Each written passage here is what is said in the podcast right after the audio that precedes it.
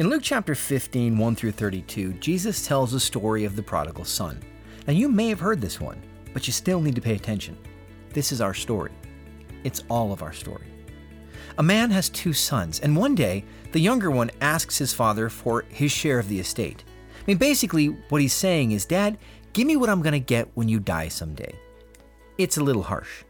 The father divides his holdings into two, and he gives the younger son his share. And then after a couple days, the son leaves, well, and let's just say he spends the money fast, and he doesn't spend it well.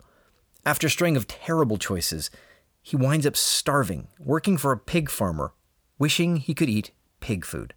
It's basically as low as a Jewish person at the time of Christ could get. Pigs were unclean, and here he was taking care of them and considering eating out of the same trough as the swine. Now, I know I said this is all of our story, and you may be thinking, Chris, I have never and will never sink that low. Hang in there. It's still your story. There, at his lowest point, the younger son realizes that he's been a fool, and that even the servants on his father's property have it better than him. So he resolves to go home, to apologize to his dad, and to beg him to let him work as a hired servant. Now, there's a lot we could break down in just that section. The truth is, living in sin is not glamorous. Sexual promiscuity, drug abuse, dishonesty, greed, they're all traps. They trade the lie of momentary pleasure for a prison of lifelong consequences. And that's true in every generation. Now, this young man, he realizes that he's screwed up. Sadly, many people live their lives telling themselves that they're winning, all the while they're busy digging a pit that just keeps them trapped.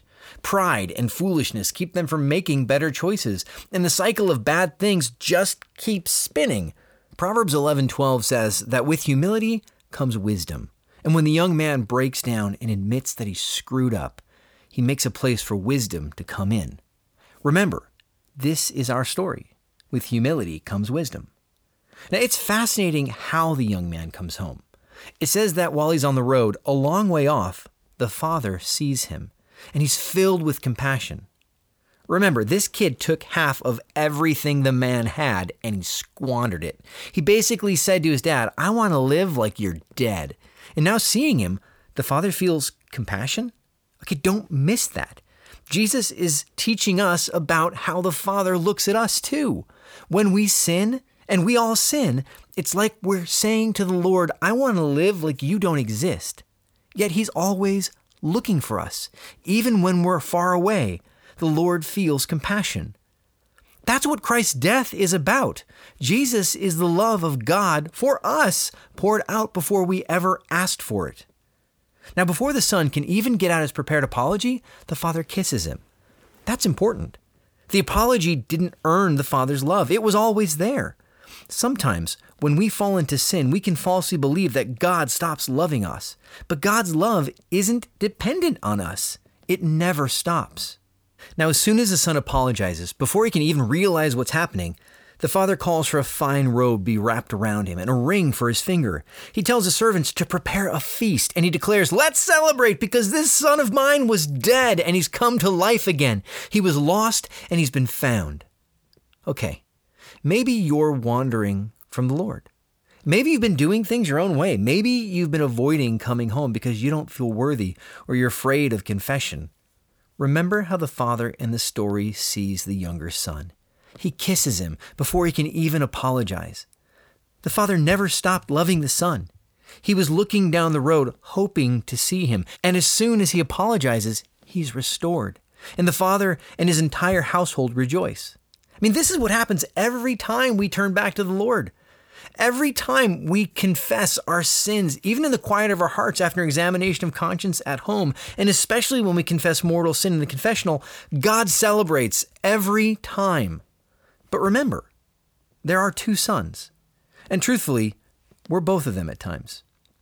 Hearing the ruckus up at the house, the older son, who'd been working in the fields like he did every day, asks, Hey, what's going on? He's then told that his brother's returned and that his dad's thrown a party. Okay, put yourself in this guy's shoes. Or maybe you're already wearing them. Maybe you're the kid who never wandered off. Maybe you've faced sin and temptation, and through God's grace, the Lord is slaying those dragons in your life. Praise God for that. You've been keeping the pew warm on Sunday and filling the basket when it's passed around. You are a church rock star, and that's awesome. The older son in this story is that kind of person.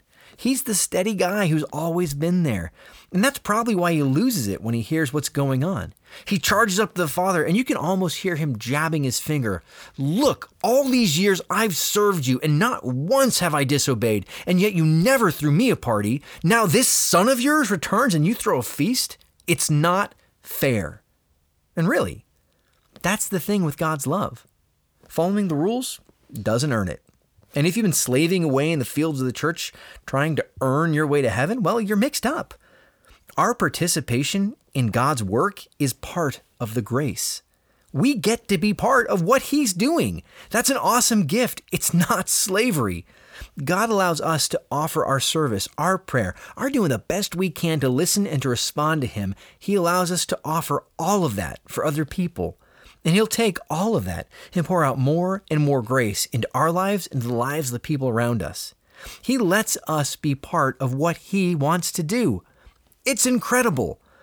But the Lord knows that we people have a tendency to see the Father as a demanding taskmaster. But that isn't it at all. He loves us when we're near, and He loves us when we're far. And His expectation is that we're going to love each other the same way. That's why it's all of our story. The father explains to the older son, Hey, everything I have is yours. The implication is clear. You're not my servant. You're part of me. Rejoice with me. Your brother, he was dead. We lost him, and now he's back. We have to celebrate that. St. Paul gives some insight into how the brother should have reacted. In 2 Corinthians, Paul tells us that the mission of Christ is reconciling us to the Father. But he goes on to say that we who believe we're also called to share in that mission. We are the people who seek the lost to bring them back. We celebrate the dead coming to life again. We're not servants, but sharers in the mission. The prodigal son is familiar, but we need to hear it. We need to place ourselves in the story. We're the lost son wandering off. We're the one the father kisses on the cheek. We're the ones he wraps in fine clothes and throw a feast to celebrate, but we're also the brother. We're called to do the work of the kingdom. We're called to live and to walk in holiness, but we can never forget that we don't do it as servants or slaves, but instead, we do it as a lost who've been found, seeking out the lost who still need to be found.